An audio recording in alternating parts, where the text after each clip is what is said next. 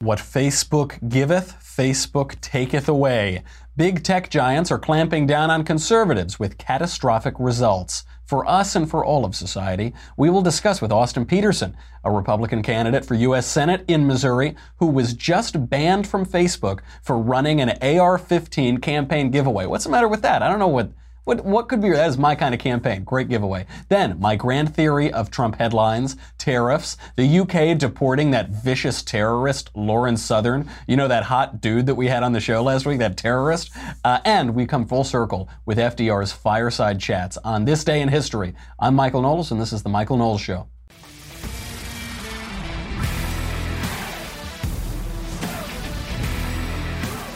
Today is a good day. It is a good day for a couple reasons. One, we get to keep the lights on here. That's important. We always enjoy doing that. We can do that thanks to Ring. Also thanks to Ring, we can keep neighborhoods safe.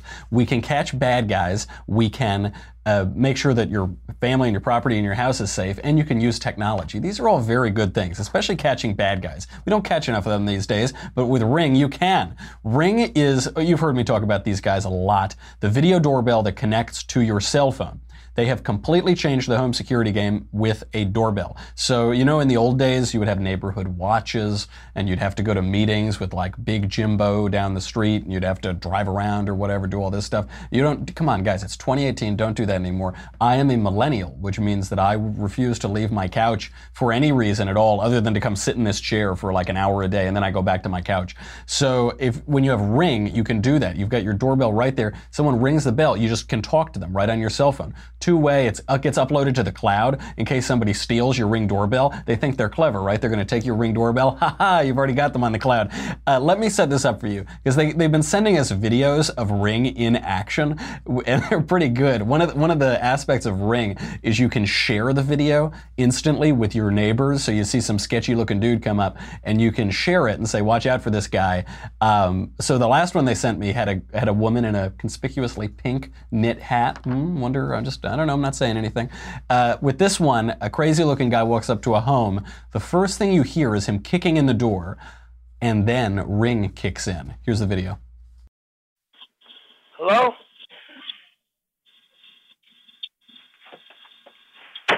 Hey. Stop. Are you okay? Leave my house or I'm calling the police. Okay, what you need to do... Hey, leave my house. Stop now or I'm calling the police. Why would you tell me that? Because you're trying to push my door in. Leave now. We're about to smash what's in there. I'm calling the police. Okay. I am the police. Something tells me that guy's not the police. I don't know. I'm not a detective myself, but I suspect that guy is not the police. It's like toothless, crazy person. I hope that guy did call the cops and... pick him up and get him off the streets. This is what Ring can do. Can you imagine that? Forget even protecting your family and your house. You would have the joy of talking to that toothless, crazy person trying to rob you and get him to run away. Really, really good. He runs away because that family had Ring. When you see what's going on at the front door, you can really stop crime, and that is pretty empowering. We're big supporters of our civil rights at The Michael Knowles Show. But, hopefully you don't need to get all the way back to your last line of protection. Hopefully you can have a little fun while you do it, too. With the Ring floodlight and spotlight cams, you can build a ring of security around your entire property. It lets you protect your home no matter where you are. You can share your clips and keep your neighbors on the lookout for suspicious activity. It's really, really good. All the cool guys I know have them. That seriously, all the very up to date on technology people have them. It is a really good deal. Right now, don't say I never did nothing for you. You can save up to $150 on a Ring of Security kit at ring.com/Knowles, Knowles, like Jay-Z's wife. That is ring.com/Knowles. Save $150 when you go to ring.com/Knowles. This is a really important thing. Ever since we got ours, we've really enjoyed it, and a number of our friends have really enjoyed it too. I highly recommend it. Okay. Now, just one other bit of housekeeping. I've noticed occasionally, obviously I'm always waiting for Ben to just come in and fire me and kick me out of his broom closet here, but occasionally I'll check in and see how our numbers are doing. The numbers are way up on the show, so I just want to thank everybody for doing that, really, and hello to new people who are watching. It's very, very helpful. We appreciate it. It helps us keep the lights on, just like Ring. If you would, please go to iTunes and leave us a 5-star review and leave a review yourself. You could leave a blank review. I suppose that would be kind of funny and coincidental, but whatever you want to say, we really appreciate it. So subscribe and leave a review. Thank you very much. Can we bring on our guest now? Do we have Austin? Austin Petersen is a Republican candidate for U.S. Senate from Missouri. In 2016, Austin ran for president in the Libertarian Party primary, receiving the backing of erstwhile Republicans Mary Matlin and Eric Erickson. After the Libertarian Party primaries concluded, Austin endorsed Gary Johnson for president. Last September, during his Senate campaign, Austin was banned from Facebook for giving away a rifle as a campaign promotion and to highlight Democrat incumbent Claire McCaskill's terrible record on defending Americans' constitutionally protected civil right to keep and bear arms. It later came out, by the way, that Facebook COO Sheryl Sandberg has just coincidentally donated the maximum amount of money permitted by law to McCaskill's campaign. It's one of those weird coincidences. Austin, thank you for being here. Hey, good to see you, Michael. Thanks for having me. So there's no bias at Facebook, right? Clearly, they don't have any bias against conservatives. No, Silicon Valley loves conservatives, right? That's why Dennis Prager is having to sue YouTube. That's why conservatives all around the country. I mean, I've been here in Missouri. I ask everybody at these little Republican town meetings, old people even that are on Twitter or Facebook, has anybody here been censored by Facebook or Twitter for being too conservative? And a lot of them raise their hands. So I think there's some bias here. Listen, they're allowed. It's their own platform, private property and everything. But maybe they should be a bit more clear about their bias, or at least honest about it, don't you think? Well, this is where it gets really tricky, because I have, obviously, from the media side, I've seen what they're doing to conservative publishers and to publishers in general. On a personal side, I will note, this is just an anecdote, on 2016, on Election Day, I posted a meme to my Facebook page that made fun of Hillary Clinton and said not to vote for her. I was banned for 24 hours, exactly 24 hours from Facebook. And this is the question of regulation. We're conservatives, we don't like too much regulation. Facebook is the largest publisher in the history of the world. Should Facebook be regulated as a publisher? No, because as much as I don't like their behavior, today's Facebook is yesterday's MySpace, right? Or what about Friendster, right? The problem is that right now in urgency, right, we're seeing people like publishers like ourselves. I run a small publishing firm too, and trust me, I know how hard it can be to make a living, especially when they're squashing our views and the algorithms seem to be biased against us.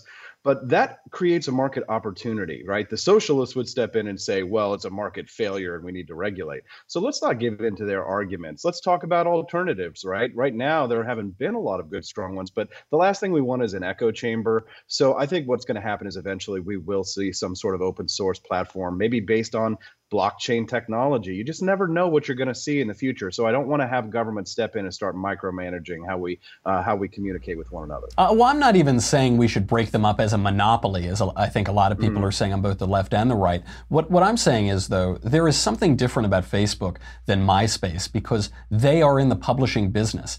They control all of the ad revenue to publishers. They have a built-in platform called Instant Articles for publishers. They decide what you see in your newsfeed and what you don't. And yet they're not regulated as a publisher, because they do this little dance routine and they say, oh, we're just a technology company. We're not a publisher. Do you think moving forward, I know a lot of people who have already been elected are saying they need to start regulating them as a publisher. On that specific regulation, do you think it's still playing too much with fire to get into regulation, or do you think we should level it out? Yeah. Nah, I do. And listen, you're talking to someone who is actually harmed by this, right? I run a small website. I have a small audience, and I make a little bit of my revenue from Facebook, from Twitter. But I just think it's really important for us to keep the internet off, keep the government off the internet, right? Because then you kind of get the camel's nose under the tent on some of these things. And it's just like net neutrality, right? Oh, it's like, oh, it's sold to us for public good. But there's always these unintended consequences that come at us later on down the line. So, I really wish that Facebook would stop. I would really just like some clarity, right? Just be honest about your biases. A lot of times, we get this like fake news, right, that comes from the left, and they're trying to pretend like they're objective, right? Just be honest about your biases. But, Ben Shapiro says that all the time, actually. He's like, hey, I'm honest about my biases. I'm biased, but I'll tell you that I'm biased, right? And then let's discuss the facts. So I would rather just have Facebook be clear about their terms of service. And when it comes to banning us, they said before it was okay for us to give away the rifle. now it's not okay? Just be honest. Tell us what's going on. This is, I think a lot of people don't understand this who haven't been in publishing on Facebook. There are, and at all of these tech companies, there are so many levels of people that exist just to make their terms of service seem unclear to the people who use their platform. So you call them and they say, oh no, well, we'll run it up the flagpole, and their whole point is not to make it clear. Now, you brought up blockchain, and this is, you have an accomplishment in this regard. You have received the national record for the largest Bitcoin donation in American campaign history. The downside of this is that was back when Bitcoin was trading at around $16,000 per coin, and the cryptocurrency is now in a slump of about 44%. So two questions. One, would you prefer if people donate cash from now on? And two, on the larger point, on the political point, libertarians in particular have embraced cryptocurrencies. Do you think these sorts of technologies are a fad, like the tulip bubble, or does Bitcoin have a future? And how do you get your 44% back? Well, you know, actually the tulip bubble was kind of an overblown story. A lot of people used that, but it wasn't quite as bad a bubble as many people said. So you should definitely check that out. The Economist kind of debunked that recently. But when it comes to crypto, donate it. Yeah, we actually get more value out of Bitcoins than we do of Federal Reserve notes, because all of the publicity that Bitcoin gets, whether it's up or down, really does bolster us. And it gives me the chance to talk about federal monetary policy, which I don't get to talk about. You know, I usually got to stick to God, guns, and weed, right? When you're talking about big issues of the day. But when it comes to at least two of those are important. Yeah, yeah. Well, you know, I mean, listen, medical marijuana being on the ballot here in Missouri, this is going to be an issue, right? A lot. I had a I didn't tell you which two, Austin. I didn't. No, I'm okay, sorry. Go ahead. Good point. Well, I was going to say a 90-year-old woman the other day asked if I was for it, and I was like, yes, and she's like, high five. Like, okay, so it's a true story. No, it gives me an excuse to talk about monetary policy. And I don't know if Bitcoin is going to be the crypto of the future. We don't know. But what I think is just really exciting is that a lot of the sort of libertarian and conservative economists, Milton Friedman and Friedrich Hayek, they kind of predicted this in a sense before the digital revolution happened, where they would talk about like baskets of currencies. So in a way, what we're doing is we're experimenting to determine what is the best form of money. And Hayek actually wrote back in the day that we don't know what good money is, because government controls the tap, the supply, you know, the amount of money into the money supply with the interest rates. But Bitcoin doesn't have a central bank. They can't tell us what it's worth. So it's fluctuating. Yeah, it goes up and down, but that's going to happen. You got to let the market determine. There's other competitors stepping in. Who knows what'll be the currency of the future? I just want to let them determine what it is on the free market. That's a beautiful thing, and it's a great way for me to talk about it, and we raise quite a bit of money. That is an interesting point, because I'll joke that the currency could be down 50% on a day, but there are these ancillary benefits of you get a bit of publicity for it because you're clearly leaning into this technology. And whenever conservatives can talk about monetary policy, that is a wonderful thing. And it isn't that sexy. I'll totally admit it isn't. No. But if it's in the news constantly, I know our pal Ty Lopez has a Bitcoin podcast that always does very well. If you can tie it into something that's very newsy, that's probably a good way to talk about it. Go ahead. Well, I want to, on the political side of things, this libertarian Republican tension does create some problem. You've got some powerful endorsements behind you in your campaign: Bob Barr, Joe Walsh, from what I can tell, a lot of others. But the big Magilla in the room, President Covfefe, the Donald, as well as Vice President Pence and Leader McConnell, have endorsed your opponent, Josh Hawley. Why is that, do you think? And do you think you can sway their support? Do you think their support will matter in the race?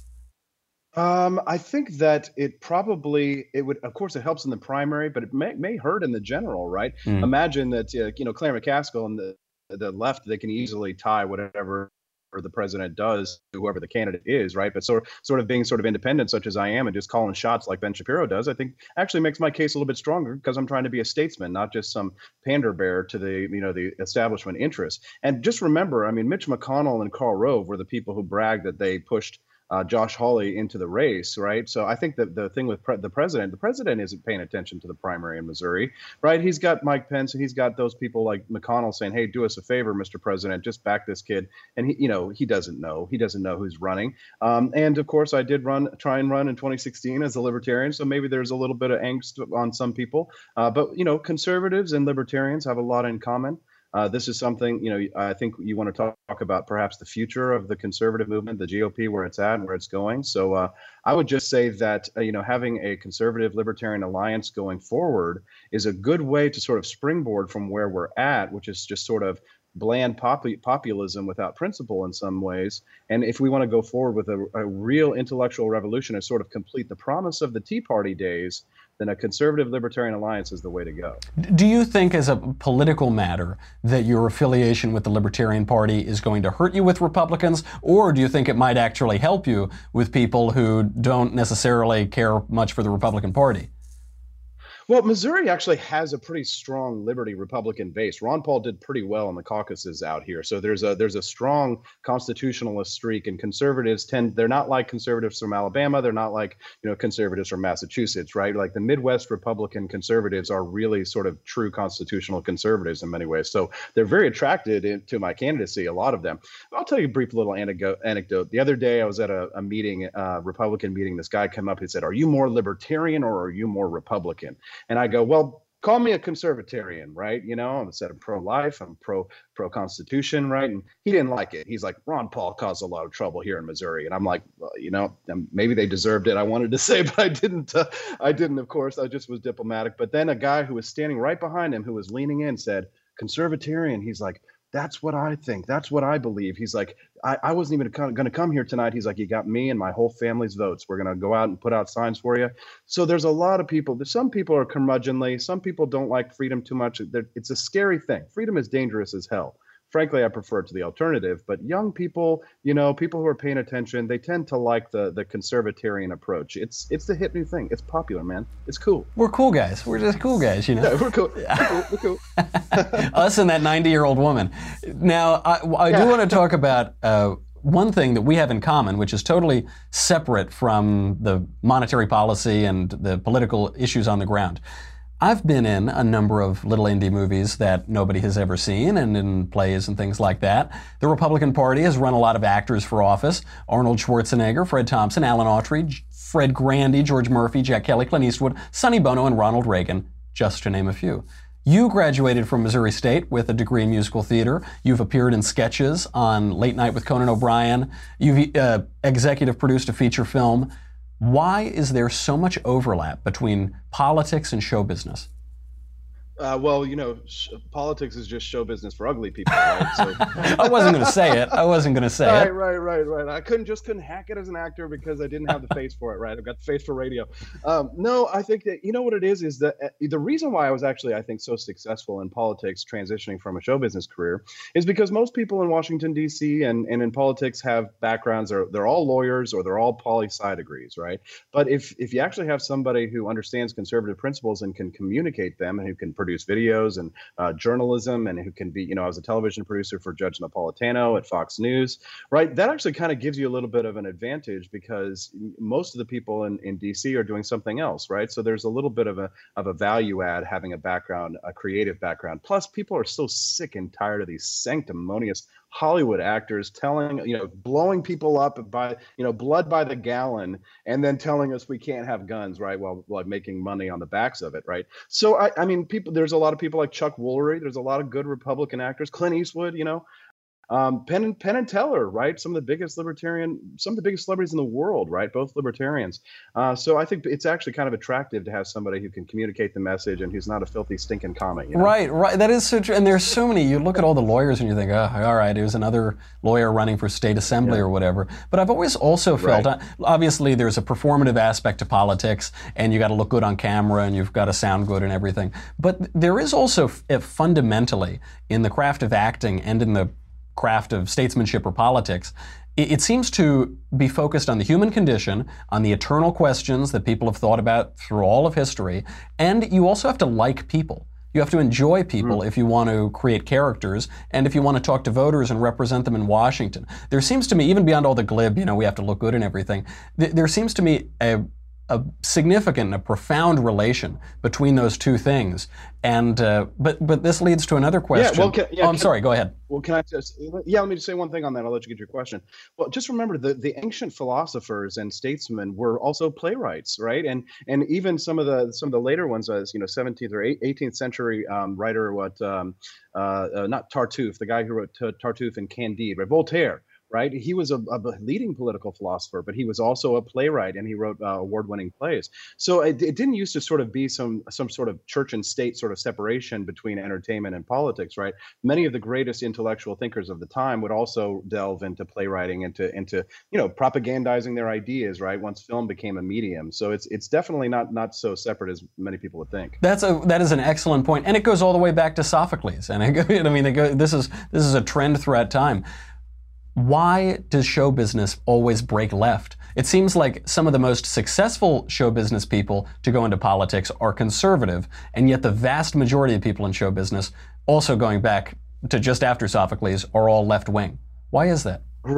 Great question, and I know why, because I spent so much time in the theater department, right? All my friends from college, from musical theater department, now hate me, right? They're all lefties, but I think it's because it's empathy first, right? In order to be like a good actor or to emote, right, you go to a part of your brain that avoids things like rational calculations, right?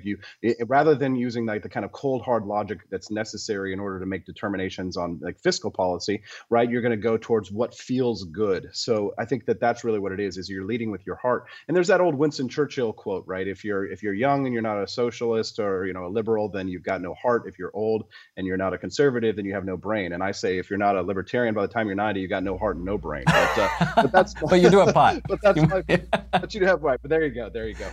So I would just say that's why, right? It's a strong empathy thing, and we could learn a lot, right, from the left in that sense. It's many times libertarians and some conservatives, we come off as cold and heartless and calculating when we really do need to empathize. I believe in the Second Amendment, and I totally feel for what happened to those kids down in Florida. But there's no tragedy, no matter how great, that justifies taking away rights from innocent people, right? And that's, I think, the best way to package this message. And of course, you could also say mass shootings have declined a lot, school shootings have declined a lot, gun homicides are way down in this last several decades, and it all seems to bounce right off because you have Hollywood celebrities, you have Jimmy Kimmel crying on television, and he says, "You don't care, you don't care." It's a tough conundrum, and some of the best conservative leaders that we've ever had, like Ronald Reagan, were able to match both of those things together: the reason and the empathy and the communication. Austin, yeah. Thank you for being here. Where can people find you?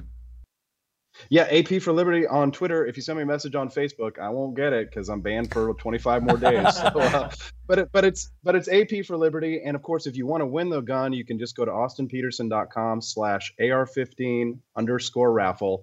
Please register there. I really appreciate the time, guys. And the revolution continues. I've just got to write that down. Obviously, I won't find you on Facebook, but I do want the gun. That is one of the best political fundraisers I've ever heard of. Austin, thank you for being here. We got to move on to news. Thanks, Michael. Got it. All right, let's get in some news first. I want to get into a little bit of news, then I'll probably have to sign off in a little bit. But first, before we sign off, I want to talk about steel tariffs, gun confiscation. The world is coming to an end. Donald Trump is going to take away everything. This is it. This is the pivot to the left. It's all over. This is my working strategy with regard to Donald Trump. Whenever Trump says anything or does anything, I get 1,000 text messages from my never Trump conservative friends and from my lefty friends. They say, "See, now are you going to disavow him? You have to disavow, come on, do it, do it, do it." My strategy with regard to Donald Trump: keep calm and covfefe. Keep calm and covfefe. That is it. He told us a week or two ago that he was going to confiscate our guns and then we'll have due process later because we don't have time. About 12 hours later, he sent out a tweet and he said, "Respect the Second Amendment." Now we have a gun bill that he's pushing that does not even raise the age to buy these guns. It is simply about arming people who are in schools, allowing people who are in schools to carry guns to prevent these awful shootings that we've seen. Works for me. If I had freaked out the minute he said he was going to steal all my guns, if I had started ripping my hair out, if I did that every time he sent out a tweet, I would have a very miserable life. But because I wait a little bit, because I keep calm and covfefe, It's very nice. Everything in politics is going just dandy. Much more conservative than we've seen in decades. That is fine. We're seeing this with the tariffs. We were told on these steel and aluminum tariffs that Trump has been threatening for a while and that now it appears that he's instituting, that this was going to cause crazy trade wars. The global economy is going to plunge. Our allies, our trading partners are going to turn on us. He's already rolling back the tariffs. And good Trump observers knew this from the beginning. They predicted this. They said, yeah, this isn't going to happen the way that we're seeing it happen. So what does it look like? We were told that the U.S. auto industry was going to crash because of these tariffs. Analysts on Wall Street are already predicting, they're already seeing that this won't really hurt the U.S. auto industry. The market's a little bit confused on it still. We're not going to have a market apocalypse because of this. And Donald Trump is going to exempt Canada and Mexico. Okay, so where else do we get steel from? He's going to exempt our major trading partners, Canada and Mexico. He said that other allies can negotiate for an exemption on the tariffs, and he's really referring to the European Union here. So let's from what we know about Trump, from what we know about the art of the deal, as the book is called, what do we think that means? It means you need to start paying up for NATO. It means you need to start changing some of your trade restrictions. It's not like the European Union has totally free trade. They have plenty of trade restrictions as it currently stands. Maybe he's trying to do what he's been saying for a decade, which is he wants to renegotiate trade deals. It seems much more like a Trumpian threat and Trumpian leverage than something else. But what about that other steel partner, China? This entire move is clearly aimed at China, which illegally subsidizes its steel industry. That is not free trade. The Obama administration actually filed a complaint with the World Trade Organization because China is subsidizing its steel industries, but nobody cared because Barack Obama was weak and they knew that he wouldn't take any retaliatory action and he had no credible threat of violence or trade violence. This is the same thing that we've been seeing from Trump all along. And if these tariffs are only poised to target China, that might not be the worst thing in the world. That if they're really just being used as leverage to renegotiate deals with China and try to get China to stop breaking the law and to stop violating the terms of the World Trade Organization, that's a very good thing. Candidates of both parties have been talking about this for a long time. This is the first president we've seen in a while who's actually doing it. Okay, I got to say goodbye to Facebook and YouTube. And it's funny because I keep getting killed on YouTube from the YouTube side of it, but the numbers keep going up. So whatever you're doing, keep slipping through. I don't know if you're paying off people at the YouTube headquarters or something, but we appreciate it. Our next episode of The Conversation is coming up on Tuesday, March 13th at 5:30 p.m. Eastern, 2:30 Pacific, featuring the one and only, the big boss himself, Ben Shapiro. Subscribe today to be a part of this hour-long live Q&A. You can ask Ben questions, which he will answer for everyone to hear. Ben's episode of The Conversation will stream live on the Ben Shapiro Facebook page and the Daily Wire YouTube channel for about 3 seconds before they shut us down. And it will be free for everyone to watch, but only subscribers can ask the questions. Many will be called, but very few will be chosen. So make sure you go and subscribe. To ask questions as a subscriber, log into our website, dailywire.com, head over to the conversation page to watch the live stream. After that, just start typing into the Daily Wire chat box where Ben will answer questions in the order they are posted. Once again, lest you forget, lest you be caught unawares when this conversation happens. Subscribe to get your questions answered by Ben Shapiro, Tuesday, March 13th, that is tomorrow, 5:30 p.m. Eastern, 2:30 Pacific, and join the conversation. All right, but forget about all that stuff. What you really need, look, you subscribe to the Daily Wire, you get me, you get the Ben Shapiro Show, you get the Andrew Klavan Show, you get, the conversation, blah, blah, blah, blah, blah. You get the Leftist Hears Tumblr. And let me tell you, if Austin Petersen sends you an AR-15, from this Facebook raffle, you are going to need this because all those tears are going to be pouring out of Menlo Park. Sheryl Sandberg at Facebook is going to be weeping lefty tears, and you're going to want to collect them. This is the only FDA-approved vessel for leftist tears. Go to dailywire.com. We'll be right back.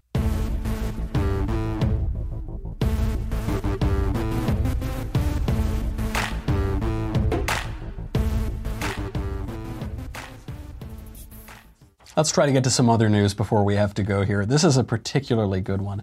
Lauren Southern. Do you remember Lauren Southern? She's that hot dude we had on the show. That YouTube star who's making a movie about farmlands in South Africa. Well, Lauren was banned from the United Kingdom for suspicion of terrorism, which I actually think, for the UK's part, is evidence of transphobia.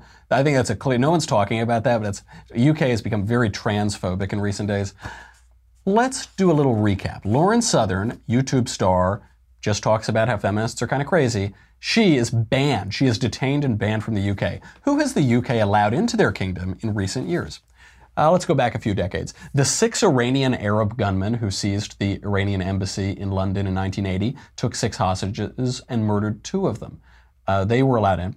Abu Nidal, who killed the Israeli ambassador in London in 1982, he was allowed in. Mustafa Mahmoud Mazeh, who blew himself up with 2 floors of a London hotel while trying to murder British author and former Muslim Salman Rushdie for insulting Islam.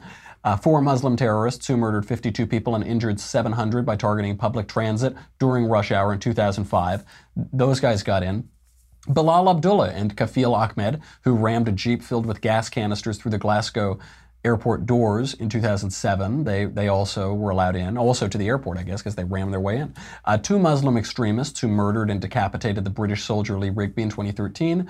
Muhyiddin Meyer, who attacked 3 tube travelers with a knife while shouting, "This is for Syria," in 2015. Salman Abedi, who was radicalized in Syria before returning to the UK and murdering 22 people and injuring 250 at an Ariana Grande concert in Manchester last year. The 3 Muslim terrorists who rammed 48 people in a white van across London Bridge, after which they leapt out and started stabbing people. Also last year, they were allowed in. And Ahmed Hassan, an 18-year-old Iraqi who blew up the tube stop at Parsons Green, injuring 30 people, also last year. They were all allowed into the country, and Lauren Southern was not. Also allowed into the country for decades are those Middle Eastern immigrants who groomed upwards of 1,000 children in Britain's worst ever sex abuse scandal, which was just being reported on today, where sex gangs targeted girls as young as 11. What the British do here is they call them Asian men, but they're not. What that means is Middle Eastern men, Muslim immigrants into the United Kingdom, but they call them Asian for fear of racism. The British authorities reportedly and intentionally failed to record details of the Middle Eastern abusers of these many, many very young girls for fear of racism. And it cuts both ways. It's, I think, on the authorities' part, fear of being called a racist and losing your job and your status and being probably deported at this point in the UK. But also it's the fear that if they say the identity of these people, if they talk about the identity of these abusers, then other Muslim people will be unfairly targeted. Mind you, this does not happen in large scales ever after any of these attacks. The number of attacks that happened in the United States on Muslims after September 11th is not shocking for how many there were. There were some. It's shocking for how few there were. There were so few. You would expect a big backlash. The big backlash has never come. The left always warns us of this awful Islamophobic is the term they use, backlash. It has never happened in the West. This is similar to German girls who were raped by Muslim immigrants and refugees in Germany, and they lied to the police and they said they were raped by German men because they didn't want to seem racist. They didn't want to give away the identity of the people who had committed crimes even against them. The UK authorities were so scared on this point of being called racist and of seeming racist, they failed to investigate one case here 5 separate times until a member of parliament intervened. This has been going on since the 1980s. One 18-year-old Middle Eastern immigrant at that time, in 1985, I think, abducted a 14-year-old, forced her to have sex with hundreds of men, threatened to abduct her sisters and kill her parents if she ever spoke up. This is not an isolated case, but it's been going on for a long time. Girls were forced to take the abortion pill multiple times per week, multiple forced abortions on all of these girls, and those rings were covered up for 40 years. They're just coming to light now. But Lauren Southern. Cute little 20-something who makes YouTube videos about how crazy feminists are, she cannot be allowed into the country. Gang rapists and terrorists, they can probably make it in. Little YouTube star, criminals for 40 years. Lauren was detained in the French port town of Calais Sunday night by UK authorities under the Schedule 7 Anti-Terrorism Act for reasonable suspicion of terrorism. And I knew it. The minute I looked at that girl, I knew, you look like a terrorist, Lauren. You don't look like a dude, but you look like a terrorist. They took away her cell phone. They accused her of distribution of racist material. British immigration authorities banned her from entering the country. I wonder if that's because she's making a movie about South Africa. She's made this movie, we talked to her last week. She's making this movie about some of the farm murders in South Africa, the South African Parliament voted to take away the land from white people and redistribute it to black people in the country. And she's made a movie about some of the murders that have been going on over the past few years. I wonder if that had anything to do with it, because I can't point to episodes of Lauren Southern ramming cars into people or calling for the death of novelists like Salman Rushdie, or calling for the death of entire countries and peoples. I don't hear any of that. I just see her making a movie about what's happening in South Africa. Maybe the UK should get its priorities in order. This brings us all the way full circle to this day in history. On this day in history, this is all the way back from the beginning of the media trying to shut down different voices and what's appropriate for the president, what's not appropriate for the president. On this day in history, in 1933, President Franklin Delano Roosevelt gave his first fireside chat broadcast directly from the White House. Here's a clip. Ladies and gentlemen, the President of the United States. My friends, I want to talk for a few minutes with the people of the United States about banking. To talk with the comparatively few who understand the mechanics of banking, but more particularly with the overwhelming majority of you who use banks for the making of deposits and the drawing of checks. I want to tell you what has been done in the last few days and why it was done and what the next steps are going to be. I recognize that the many proclamations from state capitals and from Washington, the legislation, the Treasury regulations and so forth, couched for the most part in banking and legal terms, ought to be explained for the benefit of the average citizen. I owe this in particular because of the fortitude and the good temper with which everybody has accepted the inconvenience and the hardships of the banking holiday. That's a little dry. It's a little, I could use a couple sad exclamation points or something like that. 1930s were a little more staid time. At that time, though, when FDR started giving these addresses, 25 to 33% of the U.S. workforce was unemployed. FDR gave many dozens more broadcasts throughout his presidency. He reached upwards of 90% of American households. He used these chats to push his New Deal policies, to push it past the media, which generally liked him, but to even go straight to the American people. He tried to push vast government expansion, court packing, adding his own judges to the courts so that they would stop striking down his anti-constitutional laws, pushing his own candidates in primaries. All the while, he did say, he said, "I'm not asking the voters to vote for Democrats, but it'd be cool if you did." But, you know, like, he doesn't, I mean, it's so transparent what he's doing, and he's pushing that in during the party primaries. Radio was the Twitter of the 1930s and the 1940s, and FDR used it. Was it below the stature of the president to go on radio? Maybe. I don't know. Maybe it was, maybe it wasn't. I'm sure people said that at the time. Was it a threat to a free press to have this propaganda coming straight out of the White House? I don't know. The press was flacking for him anyway. The most important question is, was it effective? Well, FDR did serve 4 terms. He served until his death. Probably could have served 4 more terms if he hadn't died in office. He probably would have stayed and been the American king that he envisioned himself to be. Democrats always used new technologies, and then they tell us not to do it. So in 2008, Barack Obama was the digital candidate, you remember. He's running the digital campaign. Now we're being told, after Donald Trump took that away from Democrats, that Trump manipulated social media to win. Obama's the digital candidate. Trump manipulated social media. Barack Obama and FDR both used the bully pulpit to comment on cultural issues and to push the culture in America to the left. But then we're told that Republican presidents should never comment on cultural issues like, say, the NFL players disrespecting their own flag. That you can't do that. Only Democrats get to comment on the culture. The left constantly tells us to unilaterally disarm. And some people on the right take the bait, unbelievably. They say, oh yeah, no, you're right, we shouldn't, no, that's a good idea.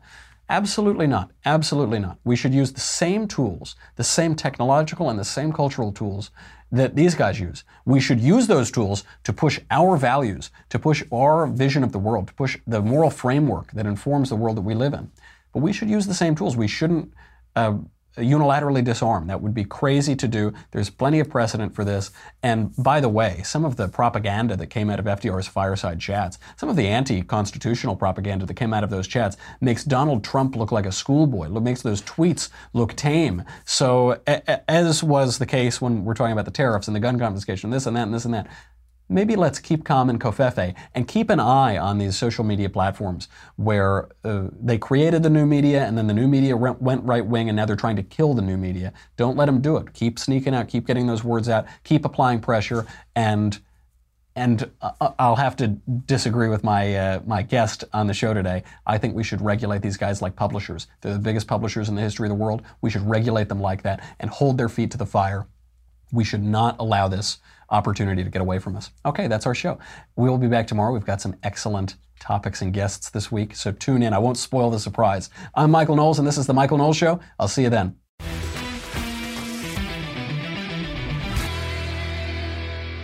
The Michael Knowles Show is a Daily Wire Forward Publishing production. Executive producer, Jeremy Boring. Senior producer, Jonathan Hay. Supervising producer, Mathis Glover. Our technical producer is Austin Stevens. Edited by Alex Zingaro. Audio is mixed by Mike Coromina. Hair and makeup is by Jesua Olvera. Copyright Forward Publishing 2018.